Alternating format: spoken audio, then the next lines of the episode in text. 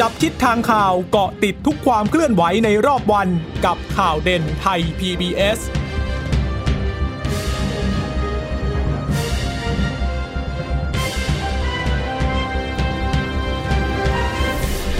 สวัสดีค่ะ สวัสดีค่ะ ต้อนรับคุณผู้ฟังสู่ข่าวเด่นไทย PBS นะคะ เราพบกันเป็นประจำทุกวันจันทร์ถึงศุกร์บ่ายๆ แบบนี้ค่ะ อัปเดตข้อมูลข่าวสารที่เกิดขึ้นในรอบวัน กับดิฉันจีราชาตาเอี่ยมรัศมีวันนี้กลับมาทำหน้าที่ตามปกติแล้วนะคะ แล้วก็คุณพึ่งนภาคล่องพยาบาล อัปเดตข้อมูลข่าวสารให้กับคุณผู้ฟังเช่นเดิมค่ะ ค่ะ คุณผู้ฟังสามารถรับฟังข่าวเด่นไทย PBS ได้นะคะ ทุกวันจันทร์ถึงศุกร์ผ่านทางเว็บไซต์ไทย PBS radio com นะคะ หรือว่าจะฟังผ่านทางแอปพลิเคชันไทย PBS podcast ได้ด้วยนะคะค่ะอ่าวันนี้ก็คงจะต้องจับตาไปที่เอ่อการประชุมรัฐสภาในวันพรุ่งนี้นะคะ เพราะว่าจะพิจารณายติร่างแก้ไขรัฐธรรมนูญ วันนี้เอ่อที่ประชุมวิปสามฝ่ายก็ได้มีการพูดคุยตกลงกันว่าจะเอายังไงกับร่างยติแก้ไขรัฐธรรมนูญที่ตอนนี้เนี่ยมีอยู่ด้วยกันทั้งหมด 6 ฉบับ จะมีการลงมติกันยังไง พิจารณากันยังไง เพราะว่าเวลาเนี่ยก็มีเอ่อจำกัดเหลือเกินนะคะเพียงแค่ 2 วันแล้วก็จะต้องเสร็จสิ้นก่อนเออวันที่เอ่อเสร็จสิ้นก่อนในช่วงเวลา 24 นาฬิกาของวันที่ 24 กันยายนด้วยนะคะ ค่ะ ก็ก็ยังเป็นประเด็นที่ต้องติดตามกันอย่างใกล้ชิดนะคะ โดยเฉพาะในกรณีที่จะมีการเดินขบวนกันไป ที่บริเวณหน้าอาคารรัฐสภาใช่ไหมอืมคืออันนี้เนี่ยหลายคนอาจจะเริ่มสับสนแล้วสรุปกลุ่มไหนเป็นกลุ่มไหนกันบ้าง จริง ๆ ต้องต้องบอกงี้คุณผู้ฟัง ถ้าการชุมนุมเมื่อช่วงสุดสัปดาห์ที่ผ่านมาเนี่ย ก็จะเป็นของกลุ่มธรรมศาสตร์และการชุมนุมที่จะเป็นแกนนำ แต่ว่าถ้าเกิดจุดที่มีการชุมนุมตรงบริเวณอนุสาวรีย์ประชาธิปไตยในช่วงที่ผ่านมาค่ะ ก็จะเป็นของประชาชนปลดแอก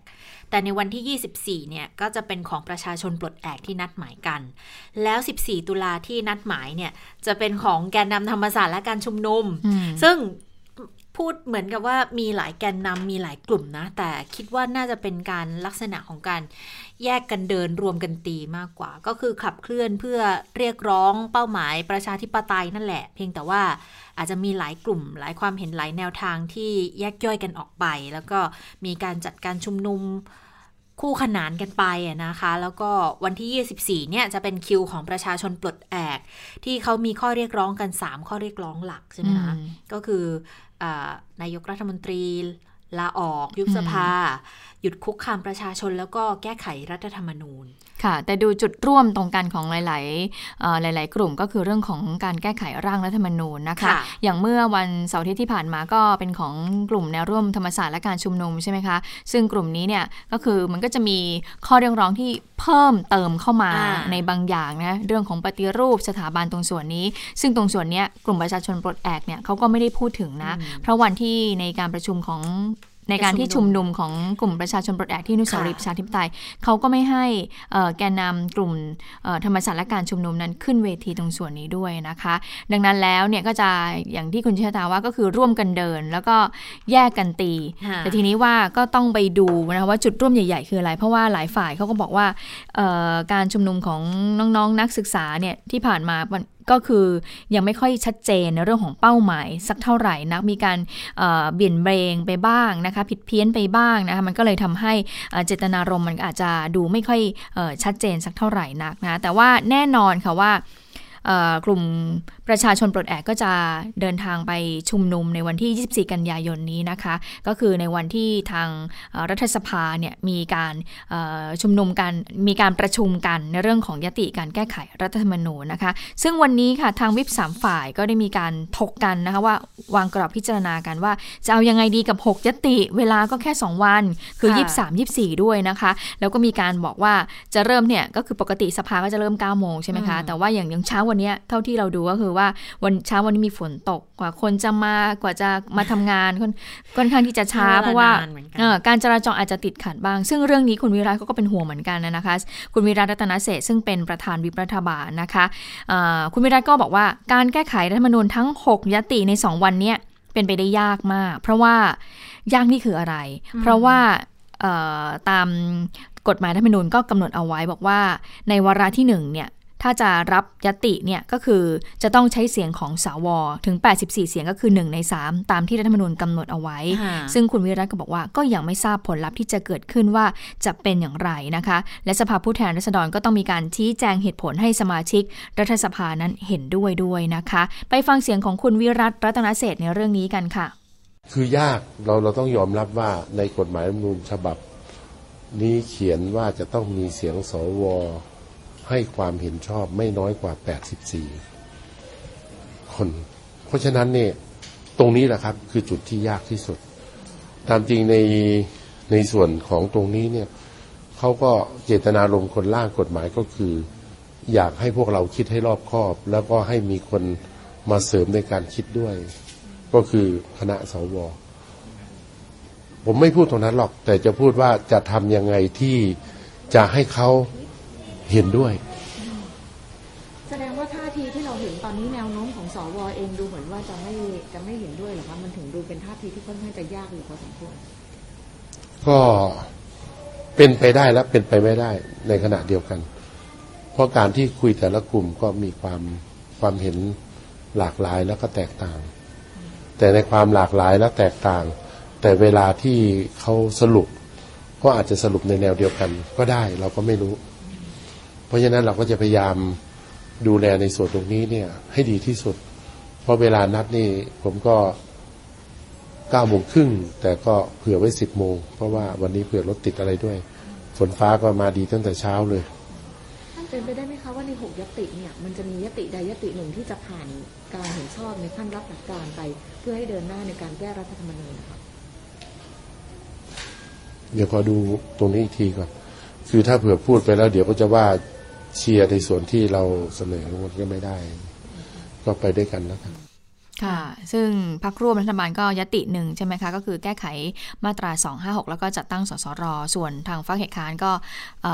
ก็คือแก้ไขมาตรา 256มีการจัดตั้งสสรองค์ประกอบก็คือเรื่องของที่มาของสสรเนี่ยถ้าจังพักฝ่ายค้านก็คือจะมาจากการเลือกตั้งทั้งหมดนะคะแล้วก็เรื่องของกรอบระยะเวลาก็จะต่างกันด้วยนะคะทีนี้ส่วนที่ฝ่ายค้านเสนอให้เปิดประชุมสภาสมัยวิสามัน พื่อที่จะเร่งพิจารณาแก้ไขรัฐธรรมนูญให้เสร็จสิ้นในชั้นของกรรมธิการล่ะ เรื่องนี้คุณวิรัตว่ายังไง คุณวิรัตก็บอกว่าก็จะต้องรอพิจารณาอีกครั้ง แต่เชื่อว่าไม่น่าจะมีการเร่งรัด เพื่อให้สภาผู้แทนราษฎรนั้นได้หยุดพักในช่วงปิดสมัยประชุม หลังจากที่ทำหน้าที่มาตลอด 4 เดือนนะคะ เพราะจาก และเพราะว่าหลังจากนั้นในวันที่ 1 พฤศจิกายนก็จะมีการเปิดประชุมสมัยสามัญปกติแล้วนะคะ แล้วก็บอกด้วยว่าไม่ยืนยันค่ะ ว่าจะมีการชุมนุมของกลุ่มต่างๆ ที่จะมาชุมนุมในวันที่ 24 กันยายนนี้ค่ะ ค่ะ ก็บอกว่าก็ไม่ชุมไม่กังวลนะคะที่จะมีการชุมนุมของกลุ่มต่างๆ ด้วยนะคะ ทีนี้ถ้าคุณวิรัตเนี่ยค่อนข้างที่จะกังวลเกี่ยวกับเสียงของสอวใช่ไหมแต่ถ้ามาดูท่าทีของคุณสุทินคลังแสง เว็บฝ่ายค้านกันบ้าง คุณสุทินเนี่ยพูดถึงเรื่องของการพูดคุยกับสว ในการเห็นชอบรับหลักการแก้รัฐธรรมนูญที่จะเข้าสภา 23-24 เนี่ยนะส่วนตัวคุณสุทินบอกไม่จำเป็นต้องไปคุยอะไรมาก เพราะว่าไม่ใช่ผลประโยชน์ของฝ่ายใดฝ่ายหนึ่งแต่เป็นประโยชน์ของทั้งประเทศของสังคมนะคะ วันนี้แก้รัฐธรรมนูญเนี่ยแก้เพื่อสังคม ไม่ใช่แก้แล้วสสหรือสวจะได้หรือจะเสียอะไร ดังนั้นก็คงไม่ต้องเสียเวลาไปง้องอนอะไรกันมากมายอะนะคะ ส่วนยัตติทั้ง 6 ฉบับที่จะเข้าสู่การพิจารณาเนี่ยสองวัน 6ยัตติเลยนะอืมบอกจะผ่านความเห็นชอบขั้นรับหลักการทั้งหมดเลยไหมคุณสุทินก็บอกไม่สามารถประเมินได้ค่ะ ถ้าเกิดแต่ถ้าเกิดว่าอันไหนไม่ผ่านเนี่ยก็เดี๋ยวสมัยหน้าเปิดประชุมก็ยื่นได้อีกนะ ก็ต้องพยายามทำให้สำเร็จนะคะ ซึ่งการเปิดประชุมสภาสมัยวิสามันหลังจบการพิจารณาแก้ไขรัฐธรรมนูญขั้นรับหลักการแล้ว เดี๋ยวจะยื่นทันที แต่ว่าก็ต้องดูอีกทีว่าสภาจะให้กรรมธิการพิจารณากี่วัน ถ้าให้พิจารณาได้ 60 วันก็ไม่ต้องเปิดวิสามันแต่ถ้าได้แค่ 14 15 วันเนี่ยก็น่าจะต้องเปิดประชุมวิสามันอีกทีหนึ่งเพื่อที่กรรมธิการเขาจะได้ทำงานกันด้วย แต่ทีนี้ถ้ามาดูในเรื่องของการพิจารณาในช่วง 23-24เนี่ย เวลามันค่อนข้างจำกัด แล้วจะแบ่งประเด็นจัดประเด็นกันยังไงอืมในการหารือในการอภิปรายนะคะ ไปฟังเสียงของคุณสุทินกันค่ะ เราก็คุยกันเท่าที่คุยกันได้ ไม่ถึงกับต้องไปอ่าเสียเวลางอนง้อกันอะไรมากมายนะครับ เราคิดว่าทำเพื่อสังคมไม่ใช่ประโยชน์ใคร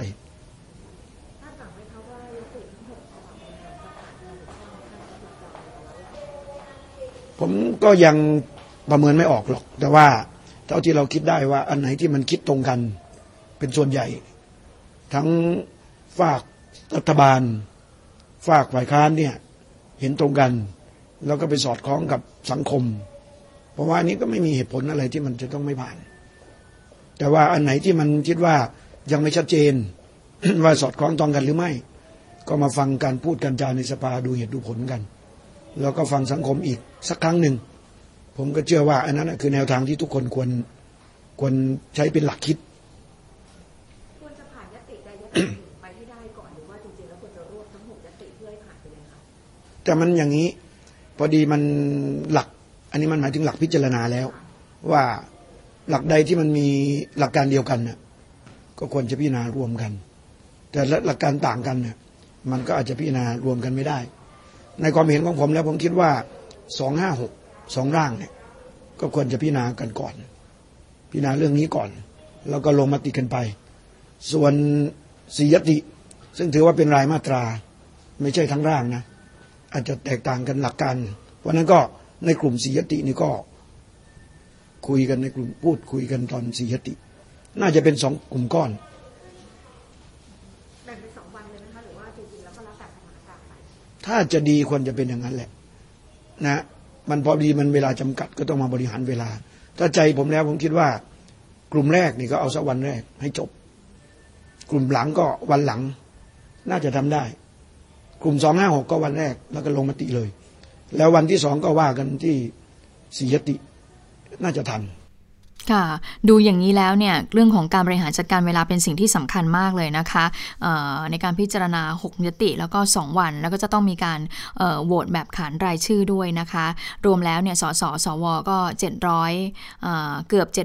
750 ท่านเนี่ยนะคะ ทีนี้ก็บอกว่าที่ประชุม 3 ฝ่ายเขาก็บอกว่าอยากให้มีการโหวตแบบขานชื่อ แต่สามารถโหวตได้ในคราวเดียวทั้งหดยติเลยนี่คุณสุทินบอกนะออย่างเช่นชื่อนายสุทินคลังแสง เห็นชอบในยติที่ 1ไม่เห็นชอบในยติที่ 2 เห็นชอบในยติที่ 3 หรือไม่เห็นชอบในยติที่ 4 อย่างเงี้ยไปจนถึงครบ 6 ยติ คุณชิชตา ปกติแล้วแค่ยติเดียวเนี่ยใช้เวลาร่วมประมาณ 2 ชั่วโมงกว่า อันเนี้ยก็อุตส่าห์ที่จะลดทอนในการขานชื่อเอ่อหก หกครั้งไปแล้วนะ เพราะฉะนั้นจากจากหกก็เหลือเหลือหนึ่งใช่ไหมเอ่อลดก็การคือขานรวดชื่อรวดเดียวเลยใช่ไหมรวดเดียวหไปนึ่งเลยคนก็บอกบอกไปเลยว่าหนึ่งถึงหกเนี่ยเอ่อเห็นชอบอันไหนไม่เห็นชอบอันไหนบ้างอ่าอะไรอย่างนี้ใช่ไหมคะค่ะแต่แต่ดิฉันฟังอย่างนี้แล้วรับรองเนี่ยมีสับสนกันแน่นอนยากจังเลยอะใช่มีสับสนกันแน่นอนเชื่อว่าแล้วสวเอ่อสสวสูงวัยแต่ละท่านกันด้วยนะคะ ก็คงจะต้องอาจจะ เอะต้องต้องจดไว้อะต้องจดไว้ว่าเออดิฉันสมมตินะคะดิฉันเอาพินภาอันไหนคลองพยาบาลเอาอันเห็นด้วยในไหนยติที่หนึ่งแล้วก็คงค่ะจะต้องแบบว่าเออเห็นด้วยในยติที่สองไม่เห็นด้วยในยติที่สามอะไรเงี้ยค่ะเชื่อไหมาว่าต้องมีสวบางท่านก็ต้องบอกต้องว่าสับสนน่ะเดี๋ยวต้องมีการขอขออนุญาตใช่แก้ไขแล้วคะแนนที่ลงไป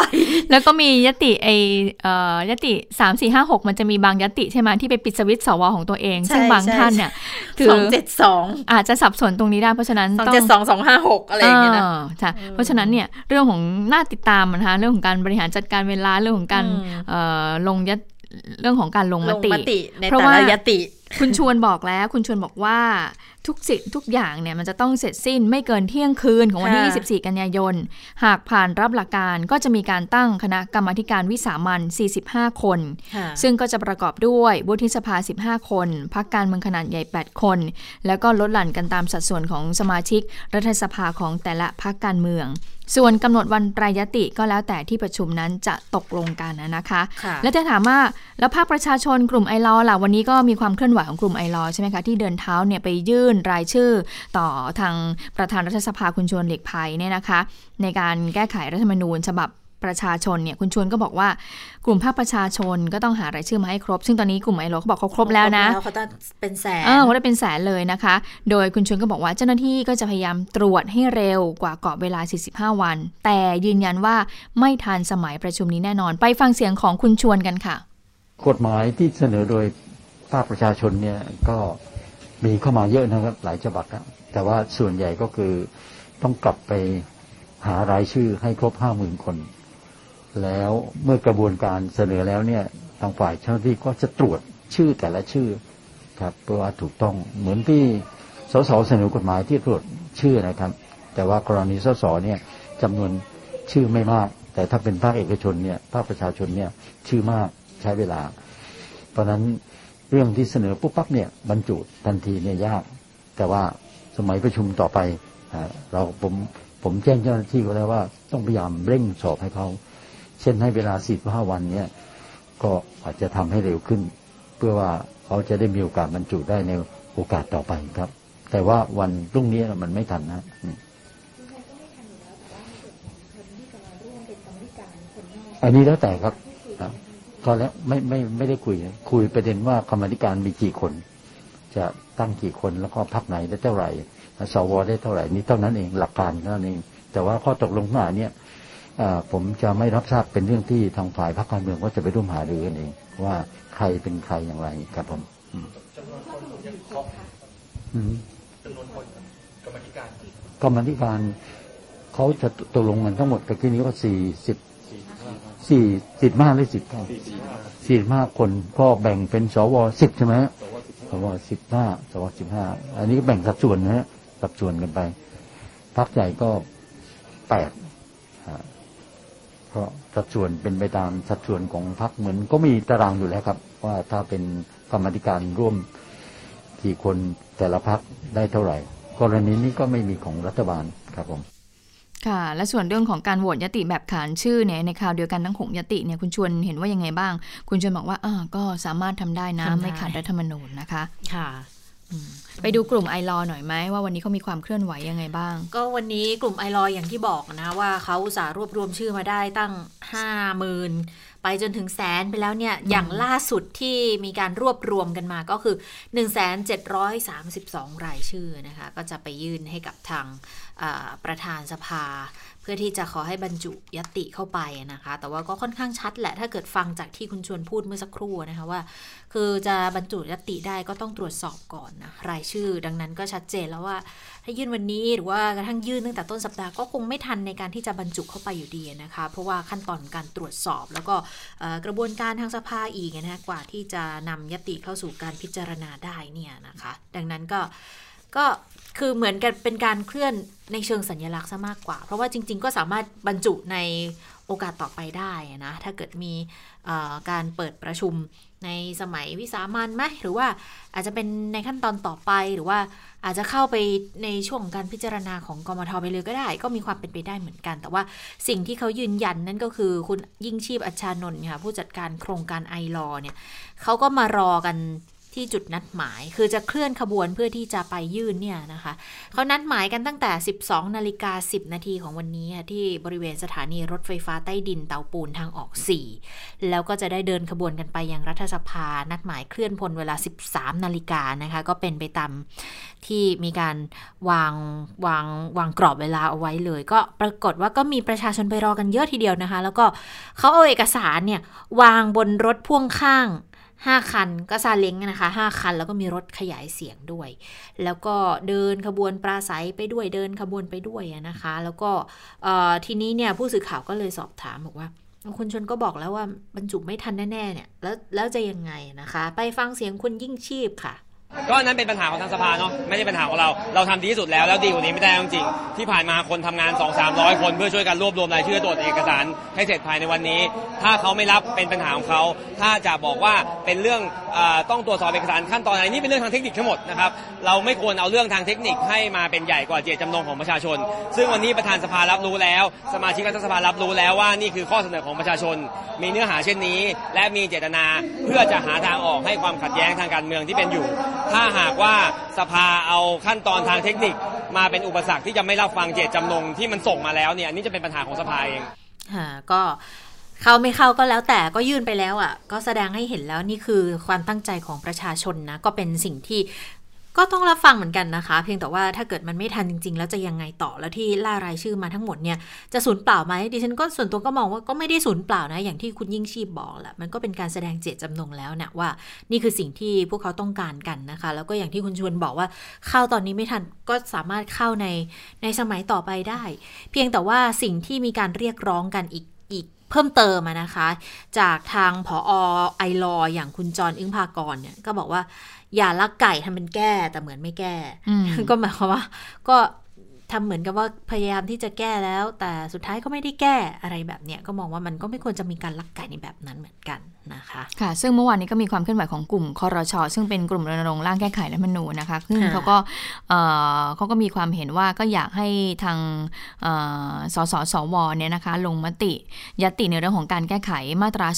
256 นะคะ เพื่อที่จะเปิดประตูแก้ไขรัฐธรรมนูญไป รวมถึงให้ให้ เห็นชอบยติในเรื่องของการจัดตั้งสสรที่มาจากการเลือกตั้งจากภาคประชาชนโดยตรง จากการเลือกตั้งจากประชาชนโดยตรงเลยนะคะก็คืออยากให้เห็นชอบตรงส่วนนี้ แล้วก็มีการปิดสวิตสวด้วย ฉะนั้นแล้วเนี่ยก็ต้องติดตามกันนะคะว่าทางสวจะว่าอย่างไรนะคะ ไปดูความเคลื่อนไหวของนายกรัฐมนตรีบ้าง นายกว่ายังไงบ้างสำหรับการชุมนุมที่ผ่านมาแล้วก็การเคลื่อนไหวของกลุ่มผู้ชุมนุมในวันที่ 24 กันยายนนี้ นายกก็ระบุว่าที่ที่ผ่านมาในเรื่องของการชุมนุมเนี่ยก็ไม่เคยได้สั่งการอะไรนะ เป็นเรื่องของเจ้าหน้าที่ที่ต้องดำเนินการตามกฎหมายที่มีอยู่ แล้วก็ตนเองเนี่ยก็ไม่อยากให้มีปัญหาความขัดแย้งต่อเนื่อง แล้วก็ไม่ใช่คู่ขัดแย้งกับใคร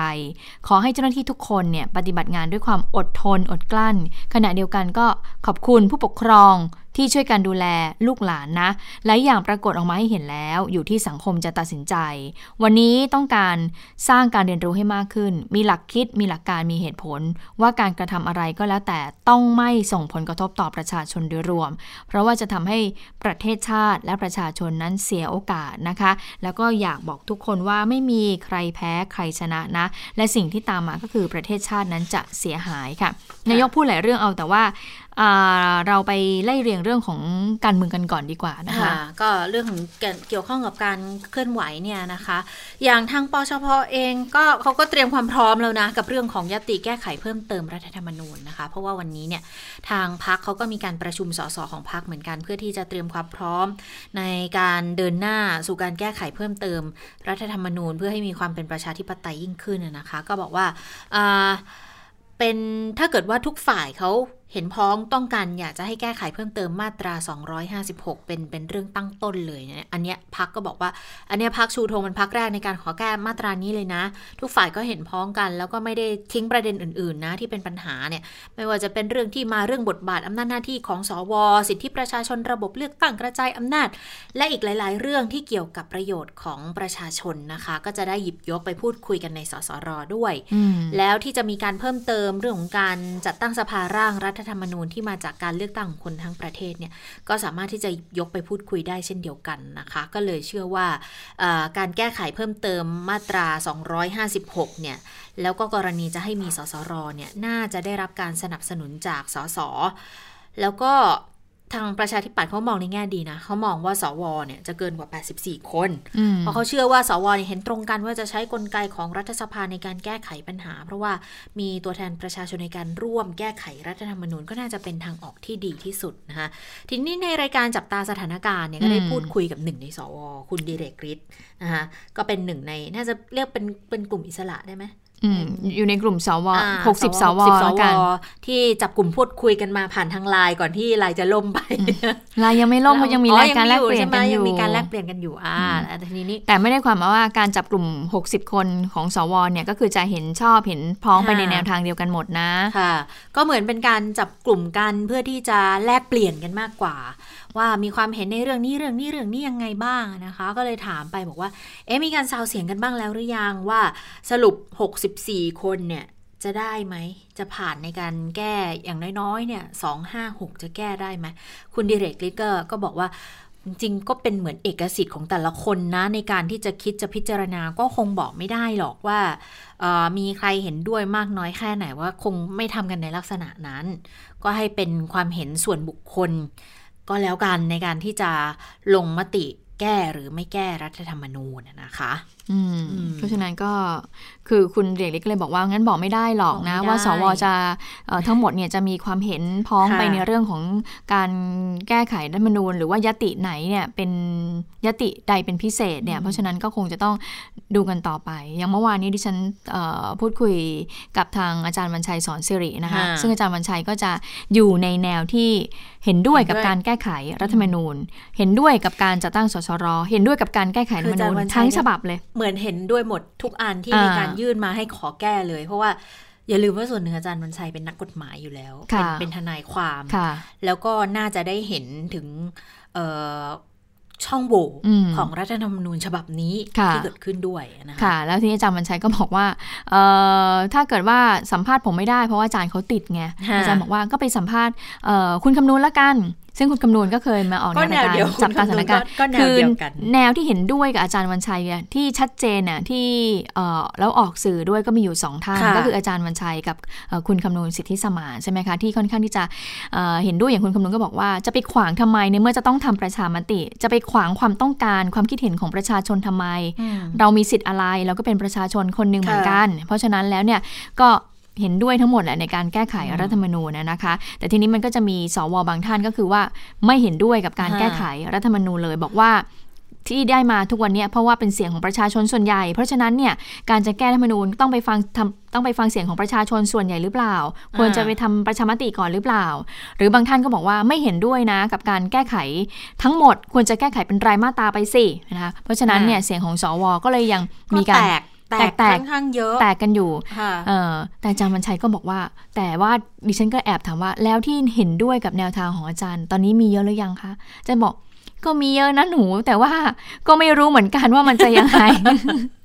คืออาถ้าจารย์ก็คุยตอบไม่ได้ ถ้าพูดกันเองอะไรอย่างเงี้ยอืมก็คงจะ ก็ยังก็เห็นด้วยอะไรอย่างเงี้ย แต่อืมแต่เวลาที่จะต้องโชว์ตัวจริงๆอ่าแล้วอาจารย์บเนี่อกยว่าไม่มีอาจารย์บอกไม่มีเก็ไม่รู้เหมือนกันว่าจะออกมาอินแบบแบบไหนเออออย่างอย่างคุณดีเล็กลิศเนี่ย ดิฉันก็ถามนะว่าแล้วเราเห็นด้วยไหมกับการแก้หรือไม่แก้อะไรทำนองอย่างเงี้ยนะค่ะเออคุณดีเล็กลิศก็พูดพูดทำนองบอกว่าจริง ๆ อะ ถ้าแก้น่ะเห็นด้วยในแง่ของการแก้เป็นรายมาตรามากกว่าอืมเออคือพูดค่อนข้างจะชัดบอกว่า ไม่ไม่เห็นด้วยกับการต้องตั้งสสรเพราะว่าจะต้องใช้งบประมาณเยอะ เพราะคิดดูว่าถ้าจะตั้งสสรก็คือจะต้องใช้ทั้งประชามติทั้งอย่างน้การอยเลือกตั้งสองอย่างครั้งน้อยสามเลยอืมอาจารย์พูดก็คือก็คืออย่างที่เราเคยไล่กันใช่ไหมที่ค่ะคุณคำนวณเคยบอกอ่านั้นแบบไขกุญแจก่อนไขกุญแจปลดล็อกสองห้าหกก่อนปลดล็อกได้คลิกหนึ่งละ ถ้าเกิดโอเค จะตั้งสสรจะทำยังไง ประชามติก่อนอืมว่าจะให้มีหรือไม่มีสสรอ่าอันนี้หนึ่งครั้แล้วนะรอบอ่าสามพันล้านอืมเสร็จปุ๊บสมมุติผ่านอะผ่านแล้วทำไงต่อ ก็ต้องเลือกสสรต้องต้องคุยกันก่อนด้วย ว่าจะเอาแบบสสรยังไงแบบจะมฝ่ายค้านแบบไหรือสสรแบบพักร่วมเลือกตั้งทั้งหมดหรือว่าอ่าจะเป็นแบบผสมผสานกันค่ะอะทีนี้ถ้าก็ก็ถ้าถ้ายังไงก็ต้องมีการเลือกตั้งอยู่ดีอืมใช่ไหมเลือกสสรเลือกสสรครั้งที่สองอะละเดี๋ยวครั้งที่สองอีกอะสามพันล้าน อืมแล้วพอจัดตั้งสสรได้แล้ว ก็ล่างกันอีกอ่าร่างกันร่างกันร่างรัฐธรรมนูญใหม่นะเสร็คะจมาปุ๊บก็ประชาชนเห็นด้วยไหมประชามติอีกรอบนึงอ่าก็ทำประชามติอีกรก็อบอหย่านึ่งงน้อยๆสามรอบสามรอบสามพันหกก็เป็นเก้าพันละก็เหยียดหตีมื่นแล้วก็เหยียบเหยียบหมื่นน่ะอืมยังไม่นับแบบว่า ยังไม่ได้ยังไม่ได้รัฐบาลชุดใหม่เลยนะยังไม่ได้เลยนะเออสมมุติเสร็จแล้วรัฐธรรมนูญเสร็จก็ยังไงล่ะ ก็ควรที่จะต้องมีรัฐบาล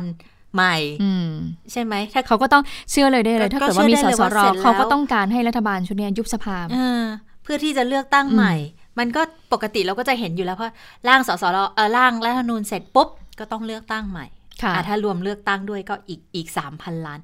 ก็เซทั้งหมดก็ประมาณหมื่นสองอืมเลขแบบแบบอันนี้คร่าวอืมๆ ก็จะมองประมาณนั้น หลายคนเขาก็เลยบอก โหใช้ตังค์เยอะจังเลย แก้เป็นรายมาตราได้ไหมอ่เพราะว่าถ้าดูแล้วก็ไม่ได้ว่าเลวร้ายทั้งฉบับนะรัฐธรรมนูญฉบับเนี้ยจริงๆเขาบอกว่ารัฐธรรมนูญฉบับนี้อาจารย์เอ่อคุณคำนวณสิทธิสมานก็บอกเหมือนกันนะว่ารัฐธรรมนูญฉบับนี้ก็มีข้อดีเหมือนกันนะคะข้อดีเยจอะริง ๆ แล้วเนี่ยก็เออก็ก็คือคืออยากให้คงข้อดีเอาไว้ ไม่ได้แย่ไปทั้งหมดหรเออกอเพียงแต่ว่าอันที่ควรจะต้องที่เอ๊ะจะต้องแก้จริงๆเพราะว่าก็อย่าลืมว่ามีรัฐธรรมนูญฉบับนี้เนี่ยขึ้นชื่อว่าเป็นรัฐธรรมนูญ ปราบโกงนะอ่าอ่าเป็นรัฐธรรมนูญที่กว่าจะได้มาเนี่ยเราก็มีการทำประชามติแล้วนะคะ เพราะฉะนั้นแล้วเนี่ยมันก็รัฐธรรมนูญฉบับนี้เนี่ยไม่แย่ซะทีเดียวก็มีข้อดีอยู่เหมือนกันก็นะจะคะเป็นมุมมองที่เออแตกต่างกันออกไป เพราะฉะนั้นน่าติดตามมากนะสำหรับ 23 24 แล้วก็โดยเฉพาะกับการลงมติอะนะคะทีนี้คุณเอาคุณขั้นแรกให้ผ่านเดี๋ยวคุณสองสำรับบอกห้าว่าหกเนี่ยใครจะแย่ เอ่อถ้าสวสสแย่หรือว่าผู้สื่อข่าวที่ต้องติดตามเลยจะแย่เพราะว่าก็ต้องเฝ้าไปกันแคะกันนะเออจะต้องแบบว่าใครจะต้องติดตามกันเลยนะลงแบบไหนนะว่ายังไงนะคะ แล้วก็ต้องเสร็จก่อนวันที่ 24 กันยาด้วยแล้นะวแถมไม่พอนะอืมยี่สิบสี่จะมีม็อบไปเยี่ยมเยียนกัน หน้าสภาอีอืกมเออก็ต้องวิ่งวิ่งซ้ายวิ่งขวาเลยทีเนี้ยใช่ก็รอบสภาก็จะต้องมีสักกี่ทีมล่ะอืมที่ไปวิ่งกันข้างนอกมีหน้าคุณสาวรักษ์เลยอ่าบอกว่าเอ่อหัวกระไดไม่แห้งหัวกระไดไม่แล้วแห้งก็มีบอกคนม็อบมาหาด้วยตลอดบอกม็อบด้วยว่าถ้าจะไปรัฐสภาต้องศึหากษาพื้นที่ศึกษาดีๆนะคะดีๆเพราะว่าประตูไหนกว้างมากเลยเอ่อล้อมสัปยะอะไรนะสัปปายะสภาสถานอ่าคือล้อมล้อมไม่ได้เหมือนรัฐสภาตรงเขาดินหรอกอืมก็ก็เลยค่อนข้างที่จะบอก ดูเล็งดีๆก็แล้วกัน เพราะว่าด้านหลังเดี๋ยวนี้เขาติดแม่น้ำนะเขาลงเรืออะไรไปได้ แต่ยิ่งกว้างการดูแลความปลอดภัย ก็ยิ่งต้องเข้มข้นค่ะใช่ไหมคะ เพราะว่าเออยิ่งยิ่งบอกแล้วว่าจะมีแขกมาหาเป็นอืมจำนวนมากอย่างเงี้ยอืมฝ่ายที่เขาต้องดูแลเรื่องความมั่นคงความปลอดภัยเนี่ย ก็ต้องทำงานกันเต็มที่เหมือนกันอ่านะทีนี้พลเอกประวิตยว่ายังไงบ้าง ซึ่งเป็นรองนายกที่ดูแลด้านความมั่นคงนะคะค่ะผู้สื่อข่าวก็ถามเหมือนกันบอกว่าเอ่อท่านรองคะในกลุ่มผู้ชุมนุมจะเดินทางไปรัฐสภาค่ะ ท่านรองก็บอกว่าก็ไม่เป็นอะไร แล้วมีการเตรียมพร้อม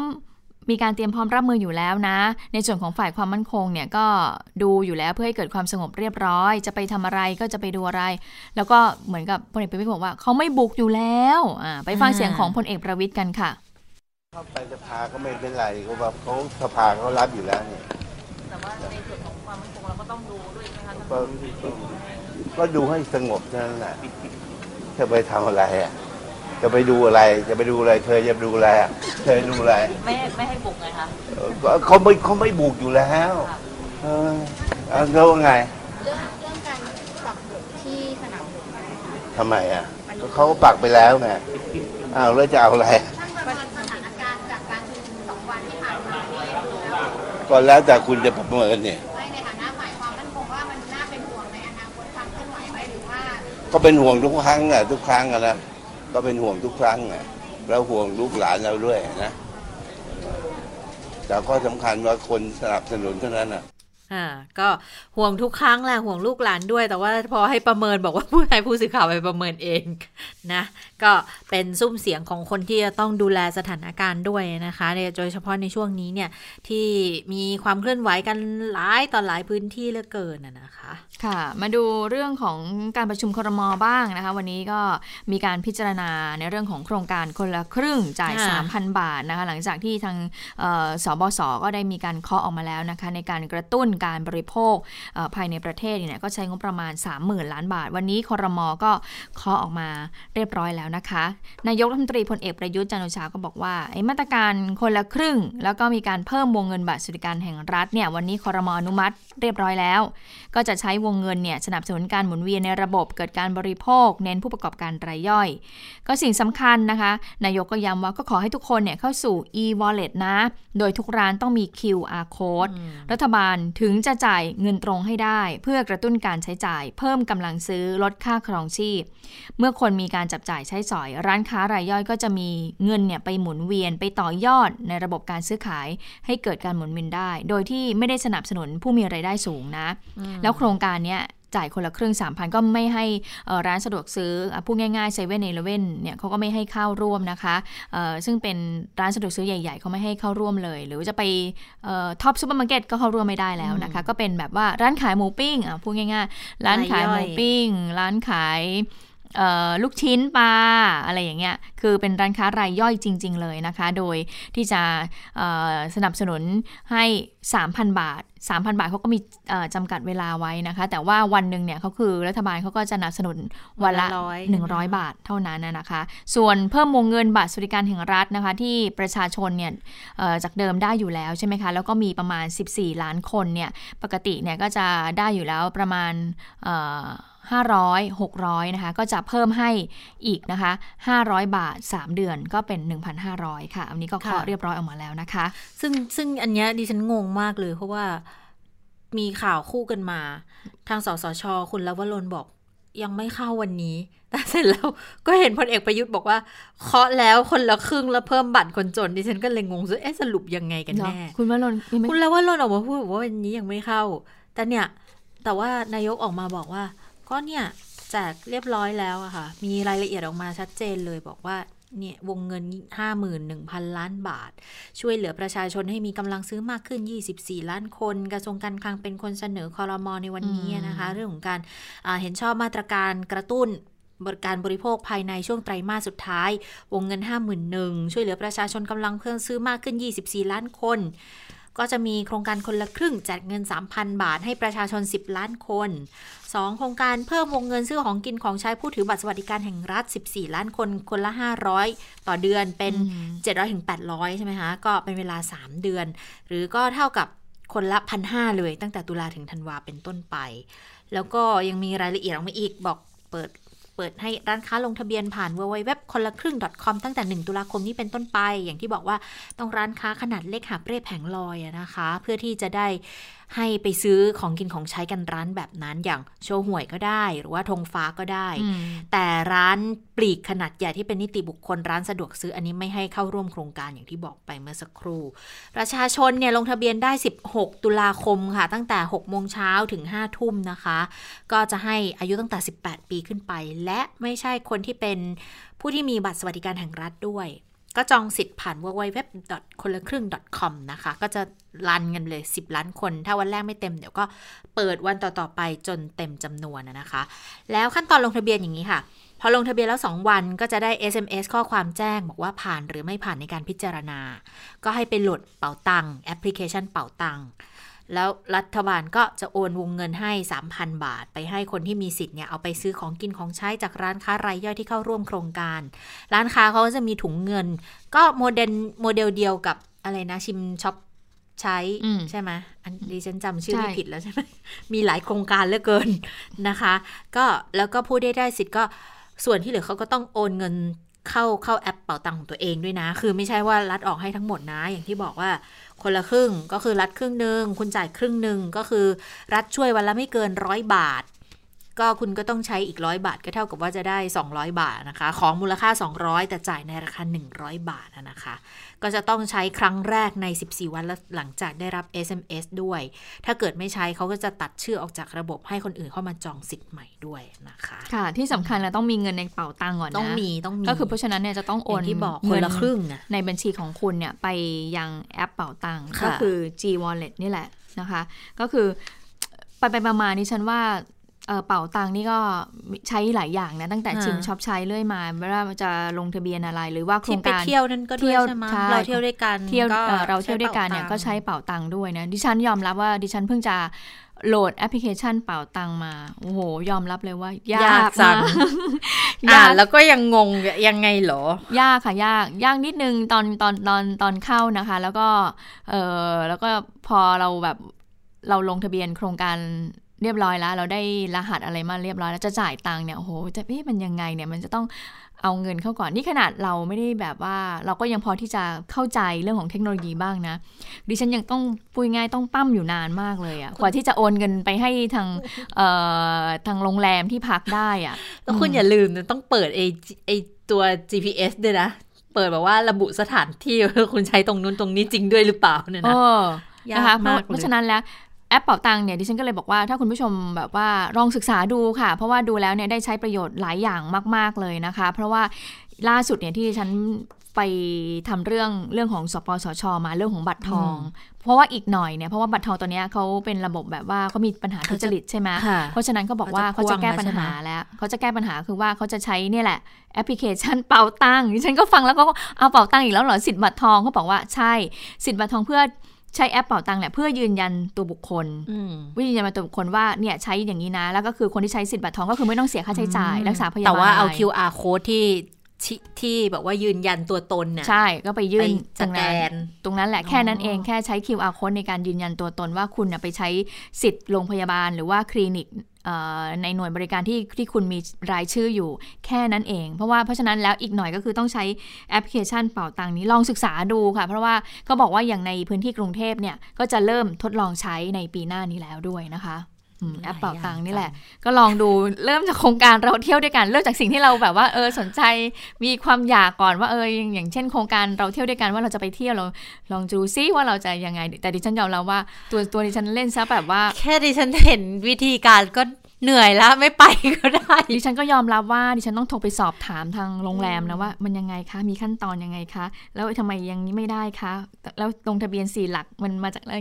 ค่ะ ต้องอย่างนั้นเหมือนกันใช้เวลาอยู่นานอยู่เหมือนกันนะคะ แต่ว่าก็อาจจะมีโอกาสใช้แล้วนะคะแต่ว่า19ถึง 22 พฤษภาคมอ่าพฤศจิกายนนะคะจะเป็นวันหยุดแล้วนะคะวันหยุดอีกรอบหนึ่งนะคะ แล้วก็ 10ถึง13ธันวาด้วยนะคะอืมอ่าจะได้หยุดกันอีกรอบแล้วนะคะ แต่จะมีตังค์ไปเที่ยวหรือเปล่าอันนี้อีกเรื่องหนึ่งนะคะ แต่ว่าถ้าถ้าถ้าไปตรวจสอบเนี่ยโรงแรมก็ถูกจริงนะคะ คุณจชะตาแล้วอ๋อเอ่อเพื่อนฝูงที่เคยไปเที่ยวด้วยกันมา ในใช้ที่ใช้สิทธิ์โครงการเราเที่ยวด้วยกันก็คือว่าลดได้จริงแล้วลดได้เยอะ อย่างโรงแรมเนี่ยสมมติว่าห้องหรูๆใช่ไหมคะประมาณสัก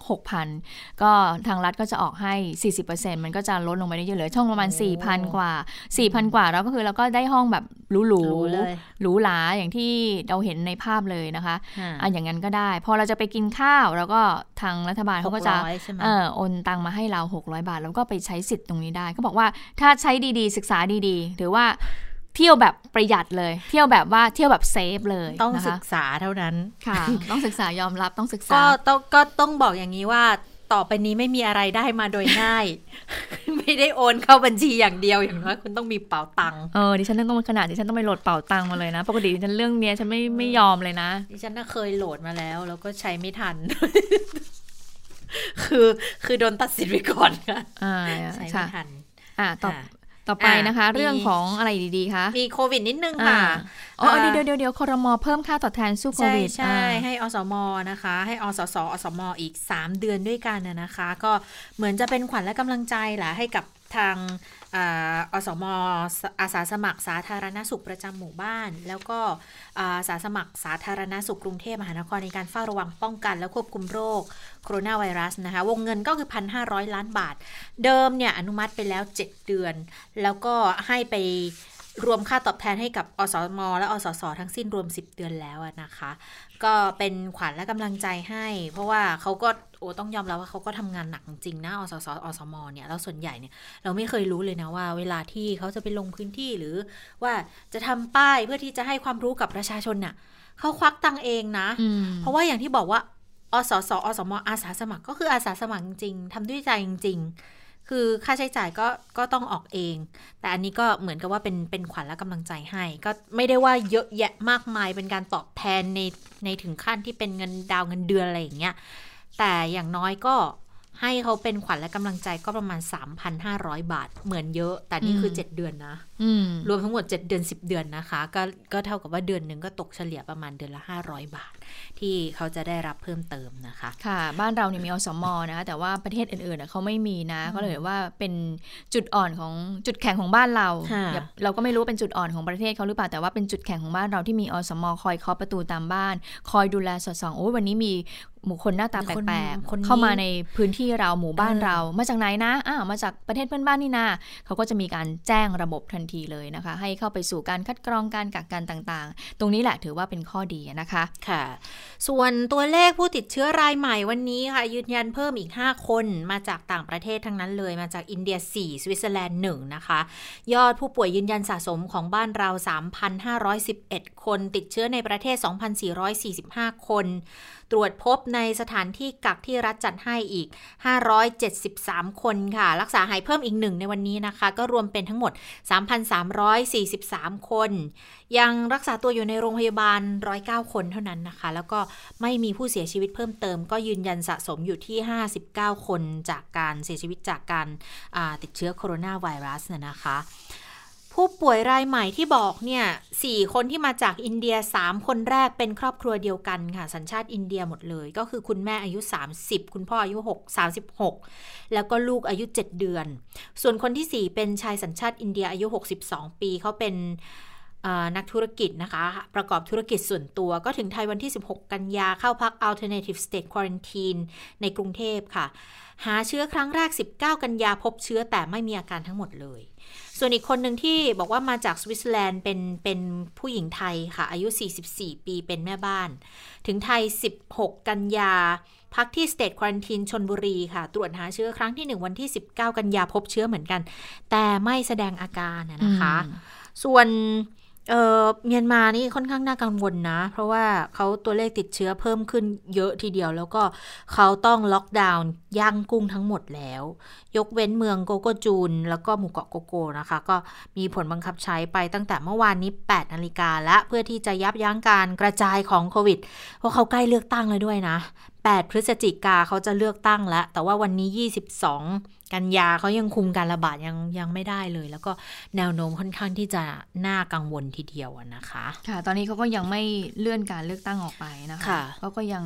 พยายามที่จะควบคุมการแพร่ระบาดให้ได้อยู่นะคะอ่าเมื่อสักครู่นี้ฉันพูดถึงเรื่องบัตรทองไปนิดนึงอ่าแล้วนะคะ วันนี้เนี่ยสปสชก็ต้องโอ้เอ่อย้ำกันหลายรอบย้ำกันหลายเนะรเนี่อบมีการชี้แจงผ่านทางเพจ สปสชนะคะ Facebook ไลฟ์มา 2 วันละค่ะวันนี้ก็เป็นอีกหนึ่งวันนะคะ ก็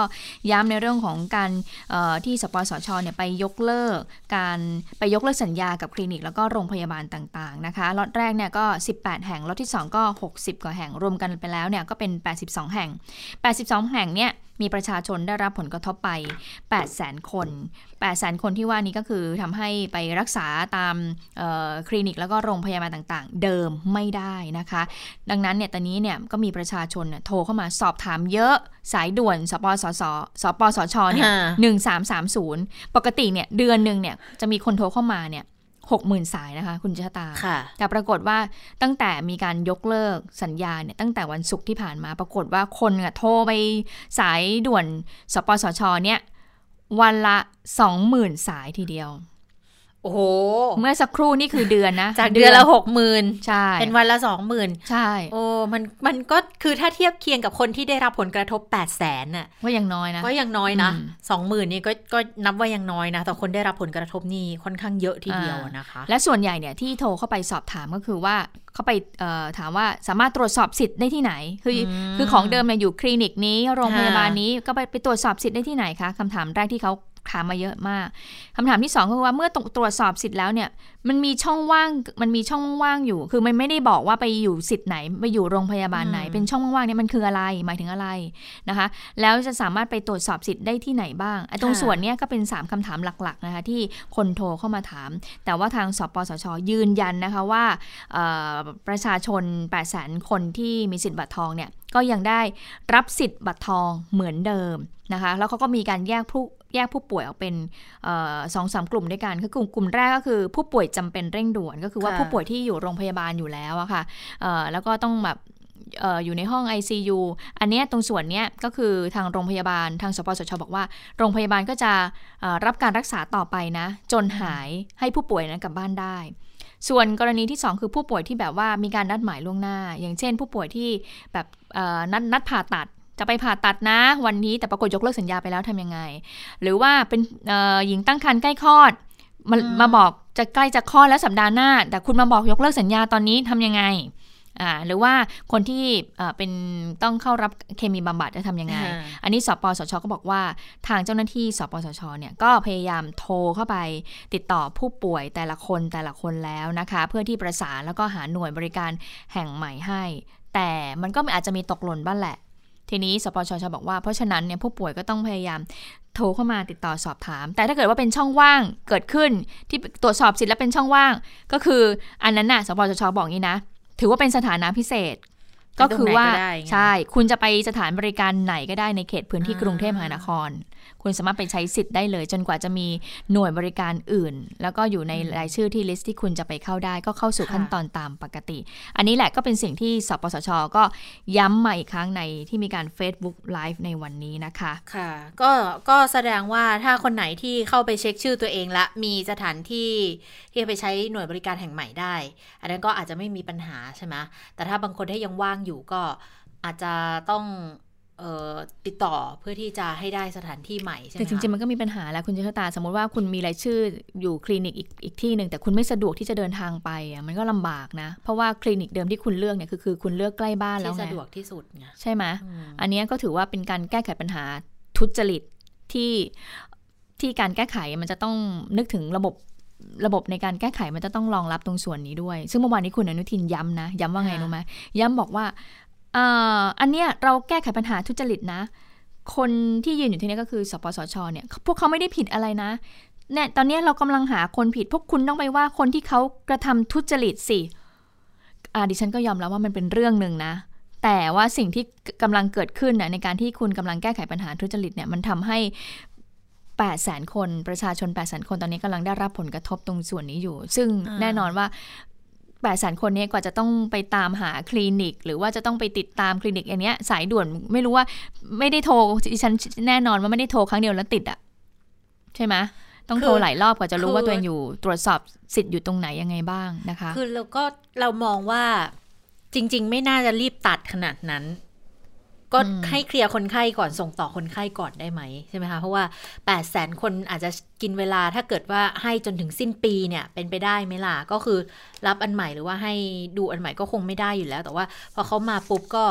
ให้แจ้งเขาณขณะนั้นน่ะว่าเออชื่อของคุณจะต้องไปหาที่ใหม่แล้วนะ เพื่อให้เขาแบบได้รู้ตัวหน่อย เพราะบางคนไม่รู้เลยว่าอ้าวตัวเองถูกตัดสิทธิ์ไปนะณวันนั้นไปแล้ว คือหมายถึงว่าตัดสิทธิ์ที่สถานพยาบาลแห่งนั้น แล้วตัวเองก็เลยกลายเป็นไม่มีที่รักษาแล้วเนี่ย ก็อาจจะเป็นปัญหาที่ส่วนนี้ก็ได้ที่ทำให้เกิดความแตกตื่นตระหนกกันค่อนข้างเยอะ แล้วกลายเป็นว่าสื่อสารออกมาในลักษณะที่บอกว่าไปยกเลิกสิทธิ์บัตรทองทั้งทั้งๆที่ไม่ใช่ แต่ว่ามันทำให้เกิดความไม่สะดวกสบายกับผู้ที่เข้าไปใช้บริการนะคะ อันนี้ก็มาในช่วงที่ก่อนหน้านี้ทางคุณอนุทินก็เคยพูดถึงเรื่องของการยกเครื่องสปสชอยู่เหมือนกันนะอืมว่าอาจจะใช้เป็นระบบของการทำแบบ Big Database อะค่ะว่าเออไม่จำเป็นที่จะต้องสมมุติในกรณีแบบ นักศึกษาอย่างเงี้ย ชื่อของคุณน่ะ อาจจะยังอยู่ที่ภูมิลำเนาแต่ว่าตัวของคุณน่ะ มาเรียนอยู่ในกรุงเทพมหานครเนี่ย ก็อาจจะไม่จำเป็นว่าถ้าเกิดเจ็บป่วยขึ้นมาเนี่ย ต้องกลับไปที่บ้านอย่างนั้นหรือ จริงๆก็สามารถที่จะเข้าจุดไหนก็ได้ที่มีความสะดวกอะนะคะ แล้วก็เออแต่ว่ามันก็เกิดความกังวลกันว่า เอ๊ะอย่างนี้แล้วคนเขาจะแห่ไปเข้าที่เอ่อโรงพยาบาลใหญ่ ๆ กันหมดไหมอะนะคะ แต่เขาก็เชื่อมั่นบอกว่ายังไงคนคงคงไม่แห่ไปที่นั่นกันตั้งแต่แรกหรอกยังไงก็ต้องมีระบบเรื่องของการเอ่อดูแลกันมาแบบลักษณะของการส่งต่อเพียงแต่ว่าฐานข้อมูลถ้าจะทำเนี่ยน่าจะทำให้เกิดความเชื่อมโยงกันให้ได้ง่าย ๆ แล้วสะดวกสบายที่เขาสุดเรียกว่า 30 บาทรักษาทุกที่ใช่ไหมใช่เออที่คุยกันก่อนหน้านี้ผู้สื่อข่าวก็แซบบอกว่าจะเริ่มทำที่ไหนก่อน คุณอนุทินก็เลยบอกว่า พร้อมที่ไหนก็ทำที่นั่นแหละนักข่าวก็เลยถามว่าบุรีรัมย์หรือเปล่าคะอะไรเงี้ยนี่ก็เลยแล้วก็วงแตกกันค่ะแซวแซแซววนะคะค่ะอ่าทีนี้ก็เอ่อก็ขอก็เป็นกำลังใจให้แล้วกันและอยากให้ทำให้ได้จริง ๆ เรื่องของเรื่องของระบบบริการรักษาพยาบาลเนี่ยพอค่ะคือขอเข้าโรงพยาบาลรัฐเนี่ยแล้วก็มีความรู้สึกว่าอยากให้ให้ให้ให้มันดีอะ นะคะ แล้วก็อย่าลืมว่าส่วนใหญ่อะผู้ที่ใช้สิทธิ์บัตรทองเนี่ยก็เป็นรุ่นคุณพ่อคุณแม่ คุณคุณตาคุณยายเราที่ไปใช้สิทธิ์เนี่ยซึ่งท่านก็คงจะลำบากอยู่เหมือนกันในการที่จะต้องเอออยู่ดีๆ สิทธิ์รักษาพยาบาลเนี่ยมันก็ขาดอย่างกระทันหันหายไปไปเออนะคะก็ถ้าถ้าปฏิรูปกันได้ทั้งหมดก็ดีนะ ประกันสังคมก็หลายคนก็บ่นกันเหมือนกันบอกว่า โอ้ยใช้สิทธิ์บัตรทองยังดีกว่าประกันสังคมอีกจ่ายตังค์กันทุกเดือนเนี่ยอะไรอย่างเงี้ยนะอืมถ้าเกิดปฏิรูปกันทั้งหมดก็ ก็น่าจะดีนะเอามาดูเรื่องใหญ่กันหน่อยค่ะ กรณีที่เอ่อเอกสารลับ FinCEN ใช่ไหมคะค่ะ FinCEN Files ที่มีการเอ่อหลุดรั่วออกมาที่ทาง ICIJ เนี่ยเขาออกมาบอกว่าธนาคารพาณิชย์หลายแห่งทั่วโลก ปล่อยให้มีการโยกย้ายเงินผิดกฎหมายมหาศาลช่วง 20 ปีที่ผ่านมาเนี่ยก็ตอนนี้กลายเป็นว่าโอ้ยธนาคารใหญ่ๆทั้งนั้นเลยนะ ที่มีชื่อว่าเกี่ยวข้องนะ อย่าง HSBC อันนี้ในประเทศไทยปิดไปแล้วนะคะ มี JP Morgan Deutsche Bank Standard Charter Bank of New York แล้วก็ Mellon เนี่ย อันนี้ก็ธนาคารใหญ่ๆทั้งนั้นเลย แล้วที่สำคัญก็บอกว่ามีชื่อของธนาคารพาณิชย์ไทยอย่างน้อย 4 แห่ง มีรายชื่ออยู่ด้วย เป็นเอกชน 3 แห่ง แล้วก็ธนาคารของรัฐ 1 แห่งด้วยนะคะธนาคารของรัฐมีกี่แห่งก็ลองไปไล่ดูนะ มีไม่เยอะหรอก แต่ว่าทีนี้เนี่ย พอมีดิฉันลองไล่ได้ไหมอะ ได้ออมสินทกสกรุงไทยกรุงไทยทอสเอ่อทอสกรุงไทยออมสินทกสเอ่อไม่ใช่เหรอสี่ก็ทกสกรุงไทยออมสินแล้วทอสอ๋อไม่ทอสอีกก็สี่อืมไม่สี่สี่ แต่ว่าหนึ่งในสี่นะ ไม่ใช่ว่าอ่าสี่อันนี้นะคะโอเคคุณผู้ฟังเพราะว่าเอ่อพาณิชย์สามพาณิชย์ เอเอกชนสามใช่ไหมเอกชนมีทั้งรายเล็กรายใหญ่อะก็มีมีของรัฐอีกหนึ่งนะคะ ทีนี้เขาก็เรื่องมาถึงหน่วยงานนี้ค่ะ ปปงค่ะอืมก็ออกมาบอกเลยบอกว่าต้องประสานแบงก์ชาติ แล้วก็หน่วยข่าวกรองละ ต้องสอบข้อเท็จจริงละ หลังจากที่ ICAIJ เขาออกมาระบุบอกว่าธนาคารพาณิชย์ไทย 4 แห่งเนี่ย เกี่ยวข้องกับธุรกรรมโอนเงินน่าสงสัยนะคะ ทางพลตำรวจตรีปรีชาเจริญสหายานนท์ค่ะ รักษาราชการแทน เลขาธิการสำนักงานป้องกันและปราบปรามการฟอกเงิน หรือว่าปปงเนี่ยก็ชี้แจงกรณีที่เว็บไซต์ของผู้สื่อข่าว สืบสวนสอบสวน นานาชาติ หรือว่า ICIJ นะคะเขาออกมาระบุ บอกว่าธนาคารพาณิชย์4แห่งของไทยเนี่ยเกี่ยวข้องกับการทำธุรกรรมการโอนเงินที่น่าสงสัยเออก็บอก ก็มาจากฟินเซนไฟล์เนี่ยนะคะ ที่หลุดไปถึงสื่อของสหรัฐ แล้วก็แชร์กันเป็นวงกว้างด้วย ก็บอกว่าตอนนี้ยังไม่ทราบข้อเท็จจริงค่ะว่าถูกต้องหรือเปล่า แต่ว่าเป็นเป็นข้อมูลจากหน่วยข่าวกรองของสหรัฐเนี่ยอันนี้จริงหรือไม่ก็ยังไม่มีใครรู้ แต่ว่าปปงได้รายงานธุรกรรมที่ต้องสงสัยเข้มงวดอยู่แล้ว ตอนนี้ก็ประสานกับหน่วยข่าวกรองทางการเงิน และธนาคารแห่งประเทศไทยอยู่ว่าจะทำยังไง ก็ต้องดูตามความเหมาะสมค่ะเพราะว่าไม่ใช่มีข่าวอะไรแล้วต้องตรวจสอบทำให้เรื่องราวใหญ่โตหรือเกิดความตื่นตระหนกขอเวลาก่อนเดี๋ยวจะต้องตรวจสอบข้อเท็จจริงกับหน่วยงานที่เกี่ยวข้อง อย่างที่บอกว่าธุรกรรมโอนเงินน่าสงสัยจะมีอยู่ 92 รายการผ่านสินธนาคารพาณิชย์ของไทยนะคะ มีเอกชน 3 รัฐ 1 รวมมูลค่าเนี่ย41,000 เอ่อไม่ใช่สิ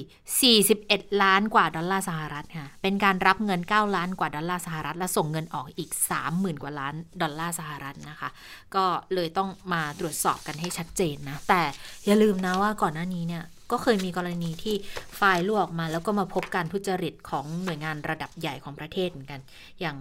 กรณีโรสลอยใช่ไหมอืมสินเชื่อโรสลอยเนี่ยก็มีมูลก็กลายเป็นการสอบข้อเท็จจริงมาเหมือนกัน ค่ะ เอาละค่ะ หมดเวลาของข่าวเด่นไทย PBS แล้วนะคะ พบกันใหม่วันพรุ่งนี้นะคะ สวัสดีค่ะ สวัสดีค่ะ